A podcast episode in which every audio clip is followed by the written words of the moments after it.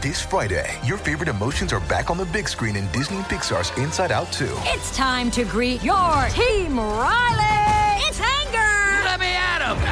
Fear! Safety checklist is complete. Disgust! Ew, ew! Sadness is in the house! Oh no. Hello, I'm anxiety. I'm one of Riley's new emotions. Disney and Pixar's Inside Out 2. There's a part two? We're going! Rated PG. Parental guidance suggested. Only in theaters Friday. Get tickets now. Another day is here, and you're ready for it. What to wear? Check. Breakfast, lunch, and dinner? Check. Planning for what's next and how to save for it? That's where Bank of America can help. For your financial to-dos, Bank of America has experts ready to help get you closer to your goals. Get started at one of our local financial centers or 24-7 in our mobile banking app. Find a location near you at bankofamerica.com slash talk to us. What would you like the power to do? Mobile banking requires downloading the app and is only available for select devices. Message and data rates may apply. Bank of America and a member FDIC. This episode is brought to you by Reese's Peanut Butter Cups. In breaking news, leading scientists worldwide are conducting experiments to determine if Reese's Peanut Butter Cups are the perfect combination of peanut butter and chocolate. However, it appears the study was inconclusive, as the scientists couldn't help but eat all the Reese's. Because when you want something sweet, you can't do better than Reese's. Find Reese's now at a store near you. We took brought them to our land. An endless night, ember hot and icy cold. The rage of the earth. We made this curse. Carved it in the blood on our backs. We did not see. We could not, but she did. And in the end, What will I become? Senua Saga. Hellblade 2. Play it now with Game Pass. When you need mealtime inspiration, it's worth shopping Kroger, where you'll find over 30,000 mouthwatering choices that excite your inner foodie. And no matter what tasty choice you make, you'll enjoy our everyday low prices, plus extra ways to save, like digital coupons worth over $600 each week. You can also save up to $1 off per gallon at the pump with fuel points. More savings and more inspiring flavors make shopping Kroger worth it every time. Kroger, fresh for everyone. Fuel restrictions apply. Tom, what convenience store junk food should be elevated to haute cuisine? Ooh, I'm gonna go with crushed Pringles sour cream and onion chips. And what are you gonna do with that shit? I think I'm gonna put it as a breadcrumb uh, on like a, kind of a steak sauce or something like that. Maybe with some uh, caramelized onions and throw a little bit of crunch on top of that. Works for me.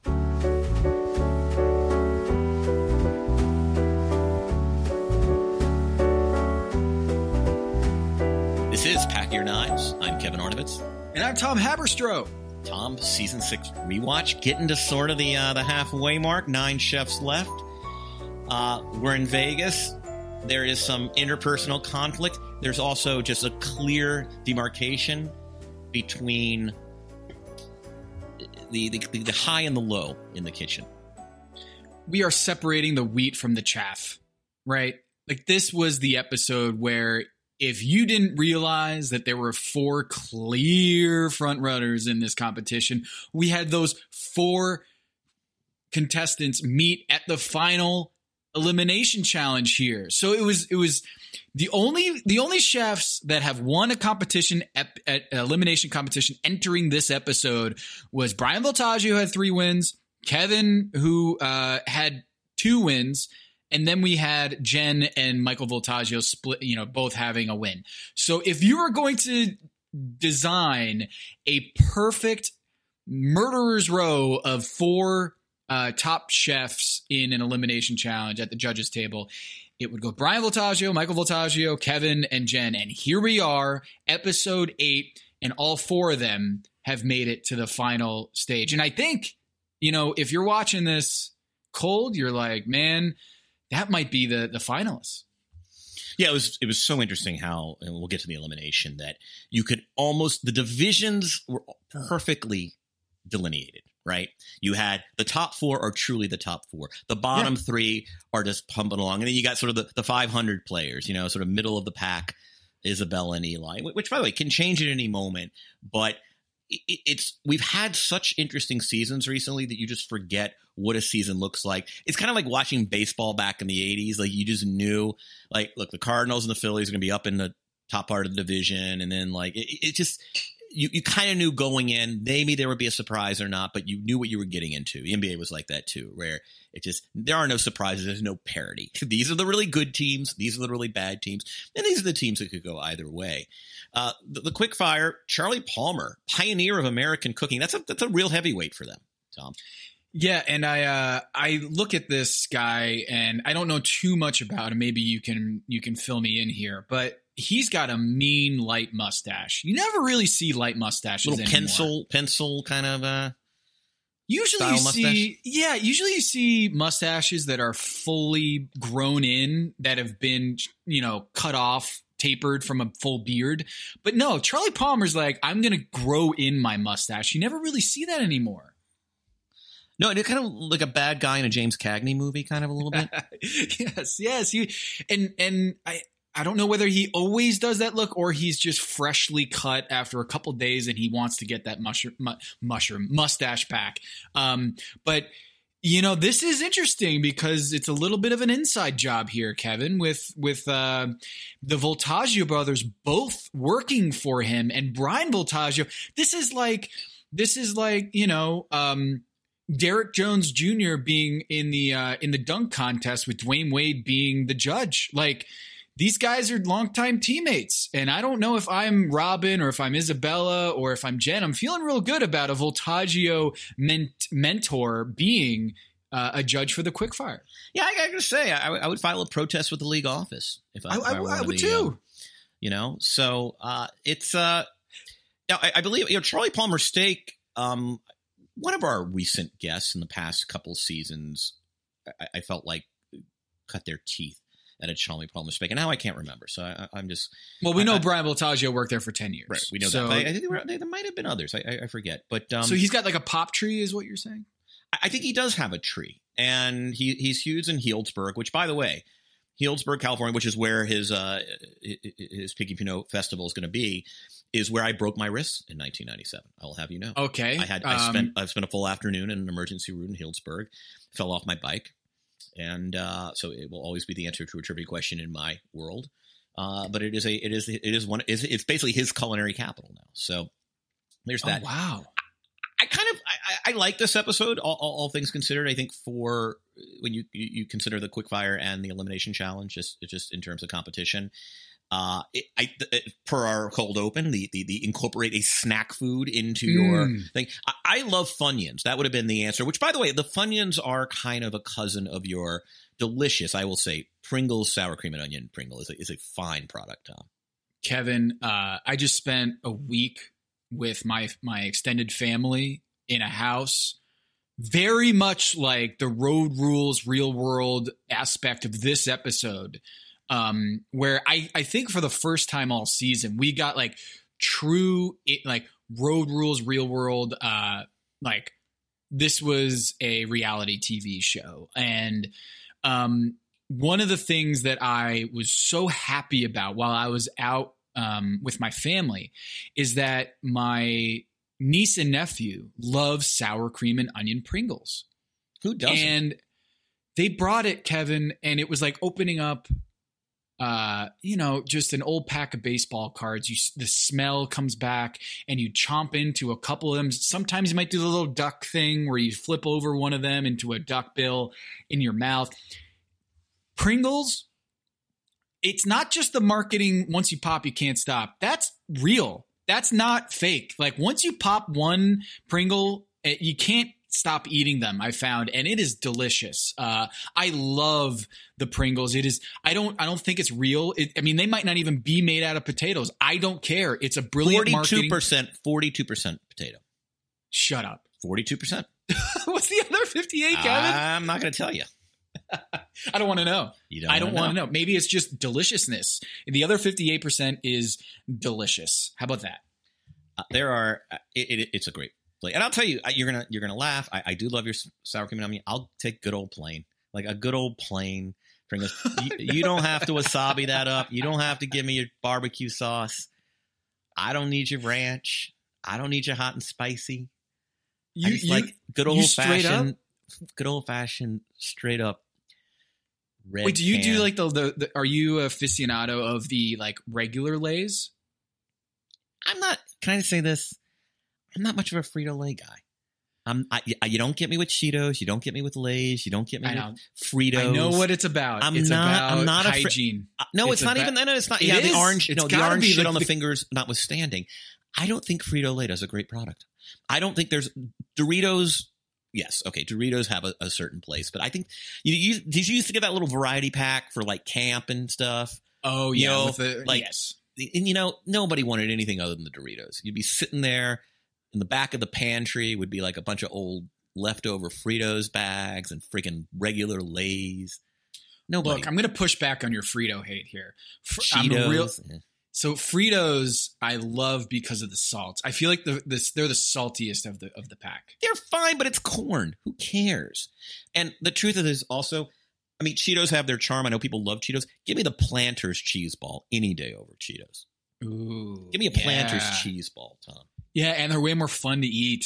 Yeah, and also they don't Throw toss them in the air a little bit. not as much schmutz on the fingers. Don't like the schmutz on the fingers. Don't like powdered orange shit on my hands. See, that's what I think it's about. You might say it's not about the powdered shit or like the grease, um, but that's what I think Hey, it's about it's with the not- Lay's. Look, look, I, I, know you're you're trying to shame me as as a, as a as a germaphobe, but like, dude, I'll pick up a full rack of ribs. I don't care about getting things. it's not that. Uh, it, it, it's it's the granularity. Anyway, let, Well, us I- I- let's well, move back. to to go back to the episode, Kevin. I've got two kids, and That's your problem. There's there's nothing. there's no, there's nothing better than food that if you're out for the day and you just need to whip up something healthy or some something like sweet potato fries get it out of the freezer throw it in the oven and boom it's done it's ready to go chicken nuggets whatever organic chicken nuggets that my wife buys i'm all for the frozen thing that you can just throw it into the oven and then it'll be ready so this alexia what is it alexia um, snacks i'm i pretty sure we've used Alexia, and this is Alexia. If you're listening, please sponsor the show. Um, they, they actually, I think, have been in my house before. So I I looked it up, trying to see if this company. We I did a, a kind of like where are they now for this this snack. Um, I think we've actually done some Alexia in this house. Interesting. Uh, I, I love, but back to the Funyuns to me are, are just a great item, and which I think the onion Alexia is essentially a, a- an off-brand Funyun. Um, but actually, if we're trying to get them as An sponsors, it's a elevated really bad pitch, yeah, an elevated Funyun. I mean, it was. I- don't. I don't think there was anything particularly notable about this quickfire. You have any takeaways? I mean, Robin finished on the bottom again, along with you know Jen Mm. Carroll, rare, uh, rare bottom finish, but Did you New- catch her trying to air condition her pork chop? yeah, and like she knew, she knew it right away. Man, she's like, you know, pork chop's overdone. What are you going to do? Um, and then Ash with his classic. Uh, I, I know he was gonna he was gonna build a world, and then it ended up being just a, Oh, a chilled man. soup, barbecue much chips on the side. That was that was uh, that was painful. And then everybody's bête noire. Now, she's not really a bête noire. She's more just a. She's not even a villain. She she's just sort of a. She she's like Piggy in Lord of the Flies. Robin, um, just with her sweet corn panna cotta did not did not rate well. I Uh, what got did you- really confused. I, w- I thought that they were supposed to incorporate the snack within the dish, and then I got a little confused once they started displaying the dish. Like, oh, what did you do here? And then they showed the the food porn shot of their dish, and they had a little like bowl of their snack on the side, and I was like, wait. So are they pairing the snack with the dish? No, it was just it was a little bit of a red herring there. I thought it was they're incorporating the dish within the dish and they did that yes but they also had like a side dish of their snack just to kind of do an ad product placement whatever so i was a little bit confused about this but i think going the onion route was very smart because i think onion uh, is you know like we said with the with the uh, funyun and the sour cream and onion uh, Pringles, kind of crunch it up into breadcrumbs and it's and it's really good. Um, are you a fan on the Funyun question? Are you a fan of putting like an onion ring on your burger? Yes. Yeah. I I just I love onions and I love onion rings and I love artificially flavored onion and I love naturally flavored onions. um, I love that onions can fry up. I love that they can be onion- caramelized. Like onions really like if you want to like in the great hall of the under the most underrated edible food in this, as opposed to the inedible foods in this world, are onions. Onions get no respect. They are in everything. You need them. You really can't even cook without them. There are certain civilizations where nothing grows, where the onion is like a staple. Um, onions are amazing, and yet Yeah. they're just never get a lot of gloss. The only place that has ever really fully honored the onion is what Longhorn Steaks, the the the, the, the onion blossom, right? Or am I Oh, getting my, no, no, oh, you're, no, that, getting that Outback up. That's Steakhouse. Outback. Oh my god! Look, I have actually in Oh, my college, Kevin, my fresh, my sophomore year, I didn't have much cash on me, and my, uh, my, the seniors in my fraternity. Yes, I was in a fraternity. The seniors in my fraternity walked into my room. They're like, "Hey, we're going to Outback Steakhouse. You want in?" I said, "Ah, guys, I don't have any cash on me. Like, I don't think I can, I can go out to dinner with you guys. I'm going to go on campus and grab some food." And uh, they go, "I will pay." Your entire meal if you can eat an entire bloomin' onion and a platter of loaded cheese fries before we get our entrees. And I said, done. So, Kevin, I sat there. I was 19 years old at Outback Steakhouse. I was prime eating, like prime eating shape, prime appetite. I could eat any, I could eat an entire tire at this point. And I put down a bloomin' onion and a platter of loaded cheese fries. Loaded cheese fries is got bacon and stuff on it um, well before they got their entrees. So I got a free meal out of that. The bloomin' onion is delicious. I love a good bloomin' onion from Outback. Yeah, I mean, varsity onion rings in Atlanta, Georgia, come a close second for me. Probably actually at number one for me. Um, but the onion just doesn't get highlighted. I would have a. I think you could do like a Top Chef onion challenge. I'm sure probably there has been one over 17 seasons, but you know, Kevin, I- you even even it'd I disrespect onions. I, I, I'm even an hypocrite myself. You know why? Because I've started bumping out onions in favor of shallots for whenever onions are called for. Ever since I read Bourdain's Kitchen Confidential, like shallots are the great secret weapon. So even as I sit here and honor onions, I Mm. disrespect onions all the time by upgrading In to the veggie in the veggie March Madness tournament is It's onion not really a the veggie. seed. It's not Well, really like a- what? It's a Is it's it a fruit? root. It it's a it's an onion. I mean, that's kind of the brilliant thing about onions. Like they're not even really. It's like they're not really a vegetable. I mean, they are, but they're not. It's not like there's you know, leafy green, not even like a, a carrot or a turnip or a parsnip. It's just they're onions. They're onions. They're just they are there to service everything else. Even in your bloomin' onion, they're really there to service the batter. They're a vehicle. no, They are They're they're deli- vehicular food. You know what I don't like though, Kevin, is when you bite into an onion ring uh, softly. If you do a soft bite into an onion ring and just pull out the onion, Oh, you do that? Those varsity onion rings do that. yeah, you don't want to do I- the pull. Like you got to really chomp. No, because it's that it's fine because then you get like you have that all that yummy batter and crispy. Wait, so you prefer So- you prefer to pull pull out the There's the no bad way to eat there? a varsity onion ring. There is no bad way to eat a varsity onion ring. So speaking of varsity in Atlanta, the two Atlantans were in the top three of the Quickfire Challenge. Eli comes strong, wins it all. Tom wins the full Quickfire, his first win with a clam and warm potato salad with a with a cold fennel celery salad. Um, Up until this point, I didn't really respect him as as a true contestant until this quickfire where where he had that dish. Um, it looked beautiful. It looked like something that uh, Brian Voltaggio would make. Um, it was it was a strong dish, and we kind of got the, a lot of vignettes in this one with Eli, like a little bit of um, you know, I live at home with my parents in Atlanta. He's 25 years old, so he he's definitely in the very spirit of Top Chef, one of those prospects up and comers that um, really just came out strong in this episode. Yeah, and Kevin Kevin is cooking his ass off right now in this season. He is cooking his ass off. Warm bean salad, tomato confit. I'm always amazed when I get, see a dish because I do tomato confit straight out of the Jelena cookbook, but you got to take like two and a half hours for that shit. You gotta Mm. like, you know, you gotta first of all, you gotta kind of peel the skins. You gotta, you know, you gotta you gotta cover it in oil. Then you gotta really like. I mean, that's the confit. It's got to sit in the fat. And I'm always amazed when a guy like Kevin can just come out in 20, 30 minutes and do a tomato confit salad. Like, I don't know how he's expediting that, but he's doing it. And he has his little cream corn. It was such a great southern dish. And then Brian Voltaggio keeps it simple. I don't know why more people didn't do this. little seared ribeye, ribeye using that onion product. I mean, onion and ribeye. What what else do you want? Like this is That- that's this what I was in- easy. That's what I'm thinking in my head, Kevin, is the Brian Voltaggio dish. Now he once again always the bridesmaid, never the bride on the on the quickfire. Came this close. Eli, you got to let down a little bit and give Brian Voltaggio the quickfire. So close to winning that that first quickfire. Now, his brother Michael Voltaggio didn't get in the top 3 here, and I just want to note Michael at the top of the show said, "Hey, Babe Ruth struck out once or twice in his career." And I but still built like a Hall of Fame legacy. and I plan on doing that the same thing. Kevin, of course, we got to talk some baseball. Yeah, here. I have this note too. You want you just go because I you I had the same note. You you you rip it off here. Okay, so Babe Ruth, obviously Once known or for his twice. once or twice. Babe Ruth was the the most amazing home run hitter until Barry Bonds happens, right? Like so, you see, he led the league, the American League, in home runs for.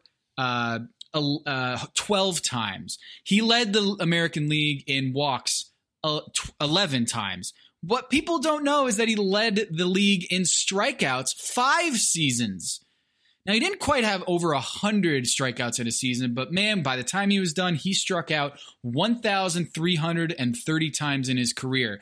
He was, as people use the term now, a real three outcome hitter home runs, strikeouts, and walks. He was a guy who could play in modern day baseball. But make no mistake about it, this guy struck out more than once or twice in his career.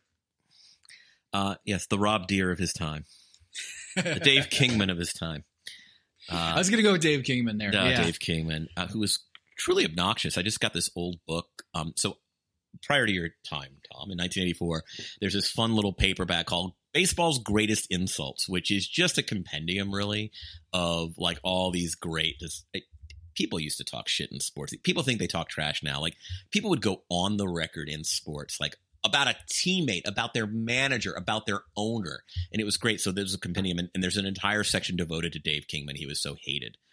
Um, in baseball. It, it, it's a totally. I, next time you're out here, you got to you got to take a spin through this book. But um, I, I, thought the elimination challenge, great optics, dr- the drawing of the knives. Tom, we got pig and Pinot. It's a big ask, 150 tasting portions. I always love the stress that's added when you see all those people like lined up coming to like hit the table and you got to get 150 things out there. They do such a great job with that. Uh, they had to draft wines, which was interesting. All right, so Um, I'm not a yeah. uh, a wine snob. Um, I haven't gotten into it yet. I'm still in my bourbon phase, uh, and so That's I a good phase. You don't gotta come out of that phase. That's a good phase to stay in, my friend. There are plenty Yeah. of wine snobs out there. So let me ask you: um, Did you did you know some of these wines? Yeah, I mean, uh, it's funny. The Riccioli is is one that it, it's a, it's just a really solid California Pinot, and it was the first taken. The thing that surprised me was like nobody went for the Chevries. Like, so there are these there are a couple of the red Burgundies on the table, and I'm not going to say that like look, there's California Pinot that's beautiful, but like red Burgundy is just really lovely. And I was shocked that Jen, and I think she was shocked. Like she was what six or seven, and she was the first one to go to go Burgundy. Mm. Um, so I was just kind of that that surprised me is that people were just taking the Americans and and leaving these lovely soft Pinots from Burgundy. And that's really kind of their their distinction. They're a little more earthy. They tend to be softer, a little more finessed. There are a lot of like big California Pinots, not big in the cab sense, but you know, just like bigger, more New World. And uh, so I was shocked they were left on the board. Can I ask you a dumb question, Kevin? No, yeah. I'm going to.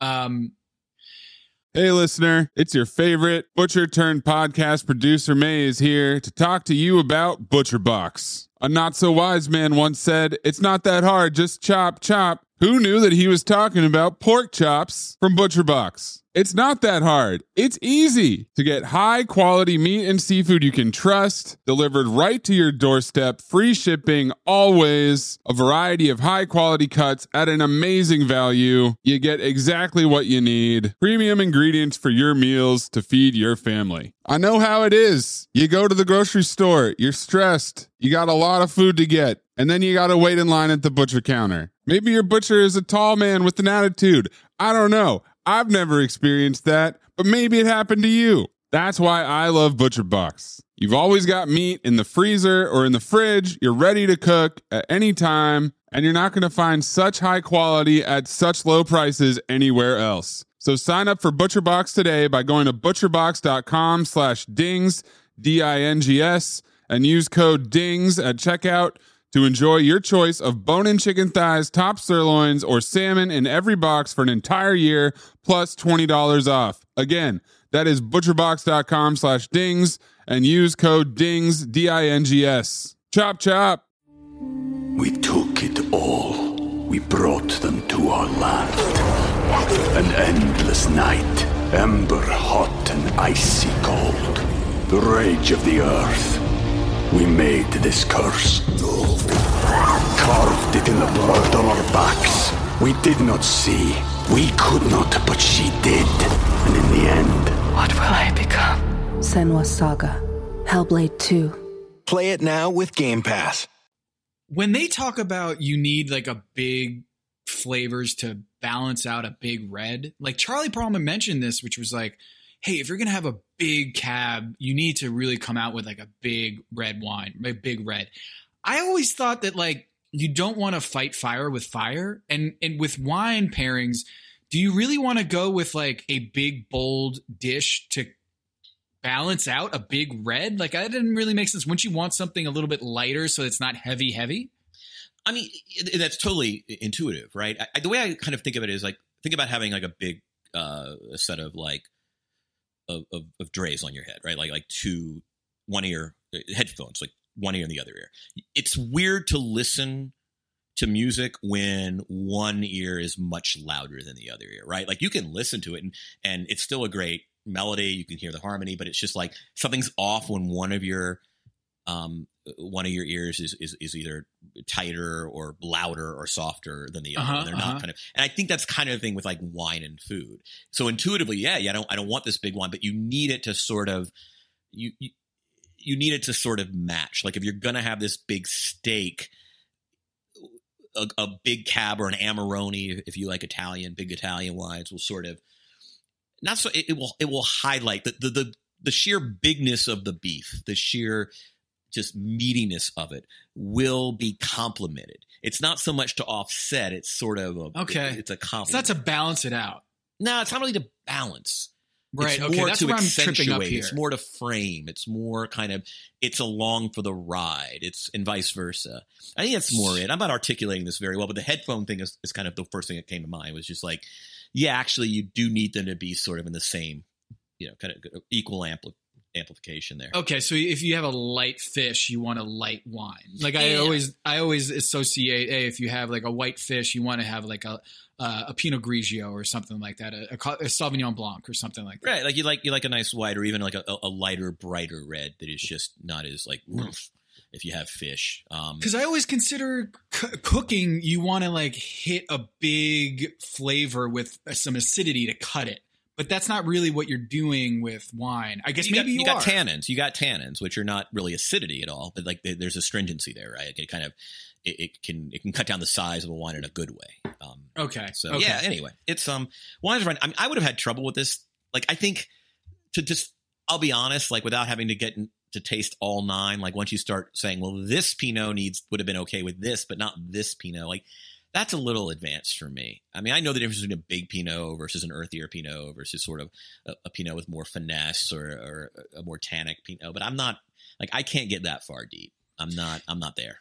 Yeah, I'm not there either. And it sounded like Robin didn't really know what she was doing um, with this one. She'd probably be on the same level as me, is just making it up as you go along. And I, I like this challenge a lot because not only do you have to flex your pork knowledge, but also you have to flex a little bit of the wine pairing. And as Brian Voltaggio said, you know, I consider wine as part of the ingredient when I'm cooking a dish. But Eli comes in here strong again, where he says he's got, a, he cooks in a restaurant with like over 110 uh, wine pairings for his dishes or like something like that. And then they had like the big trapeze artist who's flying the, the, the wine angels that are flying in the air. And I don't understand why they got to like move their legs in the air, but apparently it's part of the whole like Cirque du Soleil aspect of it. I've never been to this restaurant or been to a restaurant like this that has that gimmick. But um, the point is, Eli, even though he's 25 years old, he knows shit. Yeah, I mean, he, he was a really interesting contestant this week. Uh, he didn't finish neither on the top or the bottom, but uh, he also, what I thought was very interesting, and, and every once in a while you get to see kind of chef, uh, consensus chef culture rear itself, is it, it may it's probably second nature to them. It took me a while and probably you a while. It's like everyone was like, "Oh, you lucky guy!" Like like Charlie himself said, "You lucky guy, you drew pork belly." Now, yeah, and I, and I think the implication is it's fatty. You can do a lot with it. It's not. It's pretty. To me, the interpretation for me is I want pork belly in this situation because it's really hard to fuck up pork belly. Like there's just so much fat content. It's so forgiving and yep. it's also just because it's it's going to taste good. Oh, yeah. But I did think it was not it was not lost on me that when he drew pork belly, you know, he was like lucky guy, and then Jen, who had the wild card, didn't think twice. She took pork belly. Jen, man, Jen is just the best, and uh, not just because we had her on the pod last week, but she comes up with the pork belly bean, like summer summer elevated pork and beans with the soy sauce broth I mean, you know what? I got to hand it to her. I don't think I said it on the show with her. Just give me anything with like a soup or a broth or something like that. She she does it here too, and um, they loved her dish. And I just think anything, like even soup dumplings, like it's just delicious. Once you throw a little bit of soup, and I'm a guy who, like, when I grew up as a kid, two out of the seven days lunch would be a ramen noodle. Like I would just take the raw, and I was this weird kid that sometimes I wouldn't even cook it. I would just munch on the ramen noodle raw. That's and uh, that's weird. And I have some Kevin. you also habits. I know I eat chicken eat. raw. I know. I know. And, and and you and you eat your cereal with half and half. So like the the thing that I would do is I would sprinkle the chicken flavored packet, um, the, dust it onto the top of the ramen basically fillet. Um, this this this block of ramen noodle, raw ramen noodle, and I would eat it just straight up, and it was delicious. Now I am coming in here with a bias that I loved soup as a kid. Still do love soup. Like I eat a lot of tomato um uh tomato bisque here in the house. Like I love it. It's great. Now, I think Jen has figured out that in her restaurant and in Top Chef, it always does well. If you throw in a little bit of, uh, you know, broth or consomme, something, something a little soup in it, it's going to do well. But I will say this, Kevin.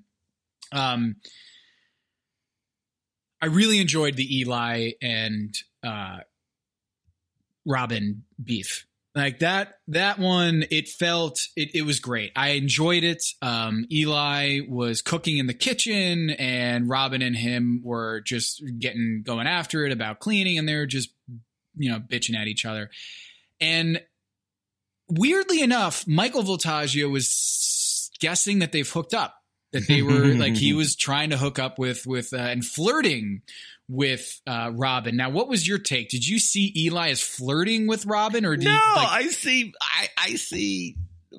Voltaggio trolling Eli. That's just kind yeah. of what's going on there. I don't think there's anything. Hey, I could be wrong. Strange things can happen when you detain people in a reality show environment and you sequester them half the time and then make them like like work with you know with without compensation the other time but no man I, I was just like i had that was sort of the cutaway you know they have these funny little cutaways you know uh, bumps before and after the commercial was it like eli's the guy you know you can just screw with in a, in a totally lovable way and it's it's it's fun it's sport when they called her Rotten Robin, it was I was like, that is that is. I mean, at least she's playing it off. You know, she's she's playing along for the joke. And I know Eli said, "You're not my mother," and she she goes, "Well, if I was your mother, I would have raised you better." And I was like, "Oh!" So I'm sure his mother was watching, no doubt. If he's living at home, I'm sure his mother was watching Top Chef. Um, but you know, I, I, get it. If I'm Eli and she's just yapping my ear off, and I'm sure at that point it's just like, shut up already. And we talked to Jen last week about this. Is just, you know, she, um, you know, she was an earful for sure. And and I, I thought that was a lot of fun. A lot of a lot of uh, Road Rules Real World uh, dynamics here. Yeah, she's she's needy, and, and I think, and I, and I don't say that with any disdain. She's just she's she's clearly needy and, and that's sort of my my armchair analysis of uh, just just you know the the need to have connection with a conversation that's really only one sided. Um, just the need to both be in the way and you know be the mom. It, it's just it's a there's a certain neediness there. Jen is um Jen's such a fun chef to watch because you know she takes the pork belly but goes the other way. She's somehow going to make it She's going to braise it in soy sauce and make it light. I don't know a chef on this show in recent memory who does a better job at kind of finessing the unfinessable. Like she can take heavy food and just turn it into a bright dish. And I just, it's not something I'm even close to even knowing how to do. It's like Mm. if I if I do a if I do a heavy dish for you, Tom, it's going to be heavy. It's going to be lovely. It's going to be robust and yummy and savory. And oh, you're going to walk out of my house with a, you know with your your belt unbuckled and and like and that's great. But she's somehow able to take like dishes that should not be light or ingredients that should not be light and compose just bright light just Mhm. finessed dishes and i just i love her game and i'm i'm you know it's not just because we had a conversation with her just watching her each of the last two seasons i just i've come like this, these are skills i want to learn let's just say She's in so much control. Yeah. Like she just knows what she's going to do. And um, no doubt that she was going to be in the top one on this one, Kevin. And speaking of Kevin, your namesake, this was a Kevin episode. Oh, how much pride! Like he won the pork challenge. Is there anybody who's who? Is there ever been anyone more happy to win? I mean, maybe some of those family and story ones that get really personal and people get really emotional. But I mean, in terms of just a non-personal, non-familial ch- elimination challenge, has anybody been more overjoyed and rightly so to win? Like he won the pork challenge. Of course, Kevin wins the pork challenge. He should win the pork challenge. The, the cosmos would be misaligned if he didn't win the pork challenge. He takes that pork leg and what does he do? Tom, he's not just doing up his, you know, uh, I mean, you know, braise a pork shoulder, do pulled pork. No, he makes a pate. Not what I saw coming, Tom Haberstroh. No, I thought and- he'd do like that. I thought it was going to be like a fucking Flintstones pork leg. I didn't know what he was going to do. And he, he comes out and says, I'm going to do a pate. I'm like, really? Yeah, and not only that, like he he he knows pork better than anybody maybe on the planet, right? And he knows that the pork leg is going to be lean. So what does he do? He goes straight to the butcher and says, "Give me pork belly and get me or get me bacon or pork belly and also all the lard that you have to compensate for how light this or lean this leg is going to be." So, you know what's funny is I didn't even know that you could do that. I thought like if whatever pork um pork portion that you got, you had to just roll with that. But no, he's like, no, I know pork. So I'm going to go and compensate and just get the best version of the pork dish that I can to compensate this particular leg of of of pig. And so he um he just totally owns this this dish with the terrine and the hazelnuts. And he's he's actually like when he started describing the vineyard with the I know that they used in the vineyard hazelnuts and it has a note of hazelnuts. I was like this guy is is Michael Jordan against the Celtics in that in that series where he when he goes for 60 plus. Like he was so in his element on here. There was no doubt in my ma- my mind. As soon as he pulled that leg of lamb or leg of uh, pork when he pulled his knife and he had that look on his face like yep got this. I know what i'm doing. I mean you just you could have handed him the w right there. I would also say turning like rendering the fat into a mayo is super cool too. he's he yeah this was this was a kevin episode for sure. And i'm wondering kevin do you think he was more excited about doing the pig and pinot um, event as part of his prize Oh, I, I think in terms of prize, it was it was endearing because it's so clearly. Yeah, maybe he'd rather have twenty five grand or something, but like if you're not going to have a monetary prize, I think that's about as as beautiful a prize and appropriate a prize for a challenge winner as you can get. And uh, so I was very happy for him, just because it's like nobody loves pork more than, or nobody loves anything as much as as much as Kevin Gillespie loves pork, and and so that was great. Um, both Voltaggio brothers had a nice showing. Uh, uh, it- it's also funny. I um, I, I did not ever have Michael Voltaggio braising anything in root beer. me neither me neither Did not see that one coming. Um, especially for that chef yeah, like when he was when he was thinking like you know i gotta i gotta impress charlie palmer because you know i've got a chip on my shoulder only worked there for a year and bryan voltaggio says that he hates me um, i thought he was gonna do something very very just technical and and and and uh, something very sophisticated. Maybe it was like actually making a root beer dish, but I never would have thought that he would have been like, you know what, I'm going to do root beer. it's just a totally downscale uh, alternative for an upscale guy. Yeah, didn't see that coming. Um, and you know he doesn't he doesn't win with that dish. Bryan Voltaggio and him got in a little fight over the Gladware, which Yeah. I appreciate as someone with you know two older brothers and one brother during this week was trying to uh, bully me on the ping pong table. Um, and he was like, "Oh, you know, being condescending on a hit." I tried to, I tried to spike it and just like send it into the next county. And he was like, "Tom, why are you doing that?" Very condescending. And I was like, "You know what? I'm beating you, motherfucker." I know you're my older brother and I'm punching above my weight here, but I'm actually beating you six to three in this game right now. So don't give me the, oh, what are you doing, young child? What are you doing, little brother? And and Michael Voltaggio is doing the same thing with the Gladware. Like, beat it, motherfucker. I'm using this, I'm using I'm using the saran wrap here, or the Gladware, sorry.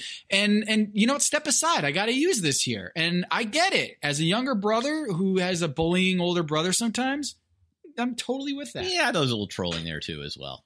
Yeah. I, I, was, I, Yeah, wasn't, I wasn't completely buying it, but uh, maybe that's me. Yeah, he was just you know pulling roll after roll at, at some point just just to stick it to his older brother. I get that too.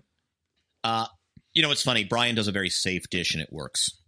And I kind of respect the, the safeness of it. Um, he is sometimes, you know, it's funny for a guy who does play around with textures and is clearly part of the new school. Um, he often does go safe, but to a very good effect. I mean, he's going to, you know, he's going to get four hours for ribs that should be probably braised eight to twelve hours by his estimation, but he puts it with a parsnip puree and mostarda. Like it's it's just it's a it's a dish that makes sense. Probably not going to win him anything, but we'll get him on top. Uh, I, I thought, you know, Voltaggio, Michael Voltaggio had a really interesting comment that I was thinking about. And I'm kind of going through the catalog of my favorite chefs in, in my head, seeing how to say. He says that a chef who stays in one place, like his brother, Bryan, who worked in, in, in, in Paul's kitchen for 10 like, years, yeah. Uh, yeah. Versus a nomad of a chef, chefs who kind of Mm. you know, kind of a protean. They kind of hang around. Maybe they go to a different country. Maybe they do a different experience. I'm going to do this for a few years, and then I, hell, I, I mean, I used to do Asian flavors, but now I'm just sort of a, you know, it is interesting, and I, I don't. It's sort of a great proxy for life, right? Do you want to be someone who has one career, or somebody who has five, or, or hey, you know, I, I always like when I. You know, you'll see a you'll see a byline in the New York Times or somewhere, and it's like, oh, this person was the bureau chief in Cairo, and oh, then like wrote about sports, and then oh yeah, uh, covered Capitol Hill and campaigns, and then oh, wrote a book that they spent two years researching uh, on true crime and uh, you know the north of England or something. And I, I just do. There's a, there's a certain you know which is a better route, and the answer is there's no such thing as a better route, but just those who choose to kind of be to learn one under one uh, circumstance or, or under one mentor versus those who sort of are nomadic in, in their craft. Yeah, and usually if you're starring at one chef, you or one restaurant, you want to keep it going, but some want to just you know leave buy buy low and sell high and move on to the next one. I, I think about LeBron versus Larry Bird. You know, just the loyalty of of Larry Bird playing in Boston or LeBron and being like, you know what, I'm good here. I'm going to go to Miami, and I'm good in Miami. I'm going to go to Cleveland. I'm good in Cleveland. I'm going to go to L.A. And who knows where he goes next, but. You know, LeBron clearly does not subscribe to the idea that I, I need to stay at one place my Yeah. entire career. But you know, part of that is that because you know Cleveland was Cleveland, but the um, but the point here is that you're, you're making is you know is is did Bryan Voltaggio give up some of his years by be staying in the same place, or did that actually maximize Bryan Voltaggio? Uh, I think they both are really good chefs, and I think the Yeah, answer yeah. is is it's temperamental. And you know, I'm on like my third career or whatever, and but it's it, every, you know everyone's different. It was just, but I hadn't thought about it. Like I hadn't thought about classifying chefs as being either peripatetic or hey, I'm going to kind of go not straight and narrow, but I, I'm going to have you know, I, I, I, this is this is who I'm learning under. I'm going to rise in the ranks of this operation for ten years, you know, and then maybe I go out on my own versus just sort of collecting experiences, which can be kind of jarring and not terribly secure, and you don't know where your paycheck, paycheck's Yeah. coming from next year or whatever. So let's get to Ash. Yeah, I mean, look, I've been saying it for a while. They said it. I, I love this guy. Um, he might be he might win my uh, trapped in an elevator contest just because he seems such a like a pleasant man. But man, it's always like I'm gonna do X, Y, and Z. Like we always go to him, and not even it's not even like at the end. Like we don't he doesn't get 25, 30 minutes into the kitchen before the entire thing he either realizes isn't achievable or doesn't think it's achievable or shouldn't be achieved or tried to achieve but realized he couldn't. And it's just like, I mean, I, I don't know if it's confidence. It might just be he's he's he's he's bad at the art of estimating what is possible given this time frame and this ingredients and this infrastructure. But you know, I, I just it's like I, I love him as a guy, but it's just like I, he just induces so much eye rolling. Um, oh, it's going to be tenderloin with polenta and a cherry glass. By the way, it's not like he's trying to reinvent the wheel here. And then it turns into like a cherry corn salad. Blah. Just everything is over promising and under delivering. I, I, and it's it's not happened once or twice or three times. This is the enduring theme in this guy's tenure as a Top Chef contestant, and it's frustrating because you do like him, but it's just, I mean, come on. Yeah, and I was so happy to see when Tom Colicchio said it. You know, you know, this is becoming a pattern for you, uh, Ash. Like you, you, you decide to do one thing and then you go another, and you don't have time, and you, do, you know, you reverse course. You don't really think it through conceptually. Um, and Kevin, you were you were spot on. You're you're miles ahead of of everyone else on this. You had it on your radar that Ash just doesn't either want to commit or he commits and just doesn't think about the ramifications and it's just yeah you're not fit for this challenge and he's he he comes in and if you were going to switch from the polenta I just don't even mention it. Just don't even mention about the polenta thing because you're giving them what they want, which is an excuse. And Tom was all over him, being like, "Look, man, you do this every week. Like the idea that you had a good idea and then you didn't go in that direction isn't going to help you. In fact, it's going to backfire. And it backfired for him and they sent him home. But my favorite line of the entire episode was when he sits back in his chair in the stew room and what does he say? Oh, I forgot flavor. he's I he's, just he's winning even when he's losing. He's winning. I like the guy. I feel terrible dragging him on our show every week because I I say. And by the way, uh, we'll get to where are they now because uh, he, he's an interesting where are they now. Uh, their other uh, pulling up the rear is I thought Laurine was going home for that pork rillette. Yeah. Um, cat food, I think was. Oh, was that the previous week? Was that that was this week, right? That was this week. Yeah, Described okay. as cat food. And I Um, want to ask Kevin that because because Toby Young was on this episode too. Where's our Where's our girl Gail? I don't know. I mean, is this the She's year been she might out. have been? uh, She she deliver a baby possibly? Is that Maybe you know people we get miss her. busy. Not everybody can just fly into Vegas for three days. Tom, I know. I, I miss her. that.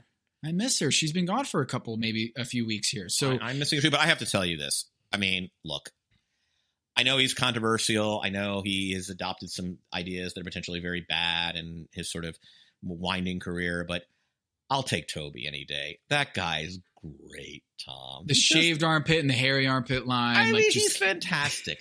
and I think often uh, the biggest assholes are the best Top Chef judges. I'm sorry, but they are. Yeah. And I'll take, I love when he's at judge's table. I love Mhm. when he's critiquing. I loved Harry Armpit's shape. I just, like, it's just stylized criticism of food is just a real art form and he knows how to execute it. So, and, and. Charlie really dunked on Laurine. Like was really like, do you even know how to make a roul- roulette? And she's like, da, da, da. and she, he's like, no, you got to poach that shit. And she's like, yikes. in fact, Um, I mean, it is. It's basically kind of like a confit to, to kind of come full circle, and it's nothing I would try without knowing. I I just wouldn't. Um, yeah. I, I, I, yeah. is she like is her usage rate on this this season like at eight percent? And- oh, you mean in terms of our time on the camera? Yeah, just like I, just forgot about her. Like I, she's just she's not getting she's not you know a very memorable ca- uh, character She, in the she sense seems that, like a very nice person. Like that seems. She reminds me of like half of my female friends. Like she seems really pleasant and um, smart. And I don't. This is not a knock on her, Kevin. I don't This think she has much of a culinary style. I think is the issue, Tom. Yeah, I I just when when she cooks a dish, I'm not like you know what that's gonna win, or you know what um I get that's the type of chef she is. So uh, she's on the bottom as well, um, and she gets the question from Padma, which is always the kiss of death. Is did did you, did you taste your dish? Um, and I would just lie at a certain point. if you if you the there's no there's no there's only one answer to that question. And now the problem is if you say yes and it's horrible, then you're more culpable, right? So actually, I take this back, right? There, there is no if, if your food is terrible, there is no way to approach that answer. Because if you tried it and and it was bad and you knew it was bad, you're an idiot. If, if, if you tried it and thought it was good but it was bad, you're an idiot. If you didn't try it, you're an idiot. I think like, you go with the didn't try because I don't. I don't believe least, lying is really my issue. So mm, it's a problem. True. True. I don't lie. So maybe if you're if you know you're cooking up a stink bomb, you just don't try it, and then you have uh, you know you have plausible deniability. I so would Robin, say, Robin, no, I left that for you guys. Sorry. I mean, I know a clunker when I see it. I wasn't going to eat that shit. My only, yeah, my I only, deserve to be. As I go yeah. home, my, my only satisfaction is you had to eat it. That's what I would say. Um, Robin with her pork well, let's talk about Robin for a second. Just no porkiness is my note. No porkiness. she thin slices pork loin, which is just weird. It's like those weird cold chilled pork slices you get like on a Eastern European carrier in like when you're flying, and it's just like the gelatinous little thin slices of chilled pork like, just look awful. Why um, would you thinly slice a pork chop? Who likes a uh, thinly sliced pork? Well, chop? it was loin. It was loin. It loin, loin. whatever. Like, don't yeah. don't do that. No, no, you like the sort of mm, you like that weight. It has um, a sliminess to it, no porkiness. I mean, that's a quite a line there. Yeah, the problem is, is like you know, I looked at her components: apple, fennel, roulade and a sour cherry coffee demi-glace. Like that's kind of sounds good. I mean, I like those. That's what I you do with a pork loin. Apples are kind of a classic accompaniment, but like, I don't know. Maybe she just can't cook. I mean, there's just a, sometimes we sit here. Sometimes we what can they finesse up a heavy ingredient? Sometimes we're looking at what did they braise it in root beer? Do they know how to do rillette? And sometimes people just don't know how to cook all that well. But Robin, Tom, it is truly interesting, and maybe you have to go through the stats for next week. Has anyone, it's my estimation that except for the team challenges, Robin has been like second or third from the bottom. She is amazing. It's it's it's like dodgeball. She's the kid who can hide for a long enough time that the ball's not going to get her, and she kind of inconspicuously slinking off to the side. Or or in the old, you don't have to unroute un, unroute outrun the bear. You just have to outrun the other guy. She's yeah, always outrunning one it. person. Yeah, that's it. So she, up until this point, has two. This is her second low. Believe it or not, that's only her second. Well, that's because she's three. always paired with really good people and always escapes she, the low when she's in team competitions. Right. So maybe she has a good plus minus simply because she's playing with other people that are that are yeah. that are good with her. So um, the only other person in the competition that hadn't had a top three um, was Ash. So Ash and Robin were in the bottom here, and neither Ash or Robin had ever been in the top three yet. Um, and so Ash goes home and delivers the line of the, the week, which is, "Oh, I, you know, I forgot flavor." Oh, and I was like, it just, it just slayed me, and it was sad to see him go. Um, and Robin is just hanging on by a thread, and we're getting plenty of drama from Robin. So at least she's giving that, delivering that. Yeah, it's only a matter of time and we're down to eight. Tom, am I wrong? I believe I am right. It, we are Ooh. up against restaurant wars, are we not? We are. So Ash doesn't. Yeah, Ash doesn't get to be a part of the restaurant wars coming up here, and you know, um, let's do let's do where are they now? Chef right. Ash Fulk from season six, Las Vegas Top Chef. Where is he now, Kevin? He is the pit master of the very well regarded Brooklyn branch of, or the Brooklyn branch of the very well regarded Hill Country Barbecue in New York City. Mm. Considered to be one of the best Texas, if not the best Texas style barbecue in the five boroughs. He is the Brooklyn pitmaster. You can go see various appearances, sort of uh, instructing people in the in the in the art of smoking meat, and uh, seems to be very happy. Uh, seems to be married and uh, that, that's not a bad landing spot. Hill Country is is a favorite. Any people who are sentenced to living in New York City, uh, I know from from sort of the middle of the country, they love Hill Country barbecue. They do a great brisket. They uh, I've been. It's it's a it's a good spot. So um, good for him. That I didn't realize that smoking meats was sort of his thing, and but now apparently it, it, it is a vocation.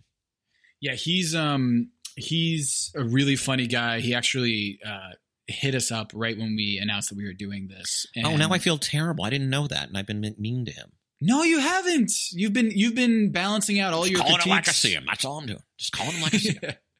um, he he's a guy who I think would appreciate um, our commentary on this. I mean, he's I, checking his Instagram recently. He's doing stand up, like he's doing open mic night um, fundraisers. So I think he's part of this whole thing. So, um, Chef Ash, open invitation if you're listening.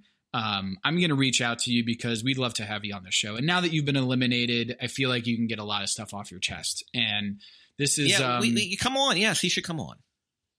He he's great. I mean, I, I, he's one of those that I would like to have him on every episode. I think he's got he, he's kind of like you know what he's he's Stephanie Samar from last last last season. His one liners, the commentary, he's fantastic. So um, he is the Stephanie honorary Stephanie of this uh, of this of this season. Um, last thoughts here, Kevin. I my only thing is we, know we know who's who's legit in this competition. It's so clear when you're when you get to this point. Kevin wins the pig and Pinot. He's uh, in the top in the eliminate. I mean the quick quick fire. Bryan Volt, the Voltaggio brothers, Kevin and Jen, we're we're setting us up for a showdown here in the second half of the season. I love the top of this field. I really do.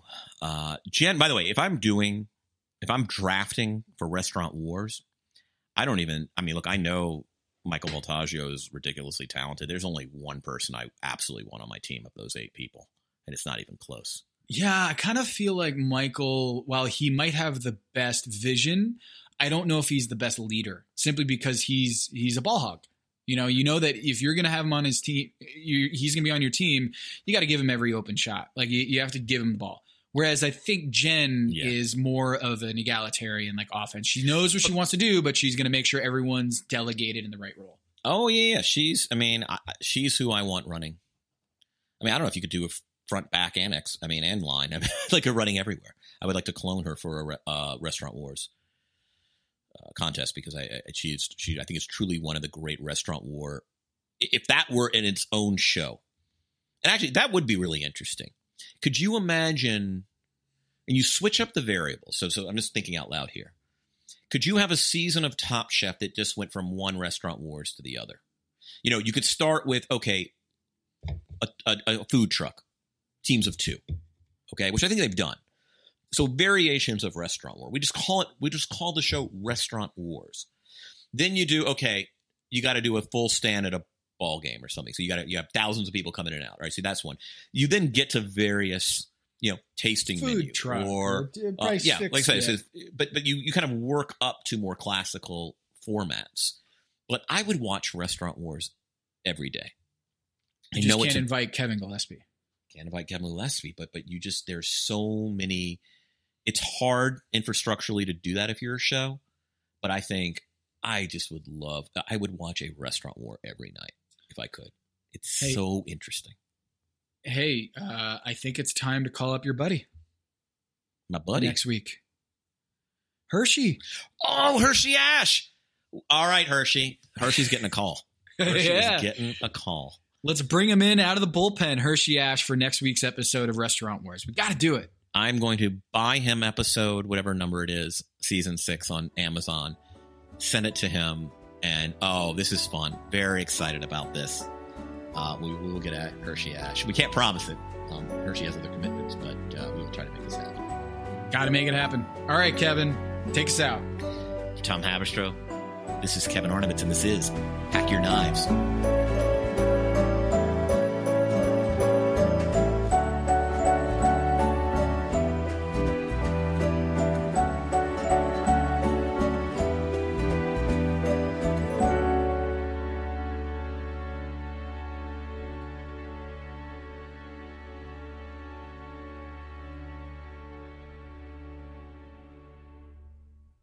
Have you made the switch to Knix?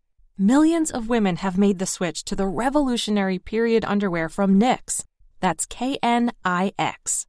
Period panties from Knix are like no other, making them the number one leak proof underwear brand in North America. They're comfy, stylish, and absorbent, perfect for period protection from your lightest to your heaviest days. They look, feel, and machine wash just like regular underwear, but feature incognito protection that has you covered. You can shop sizes from extra small to 4XL. Choose from all kinds of colors, prints, and different styles, from bikinis to boy shorts, thongs to high rise. You've got to try Knix. See why millions are ditching disposable, wasteful period products and have switched to Knix. Go to knix.com and get 15% off with promo code TRY15. That's knix.com, promo code TRY15 for 15% off life changing period underwear. That's knix.com.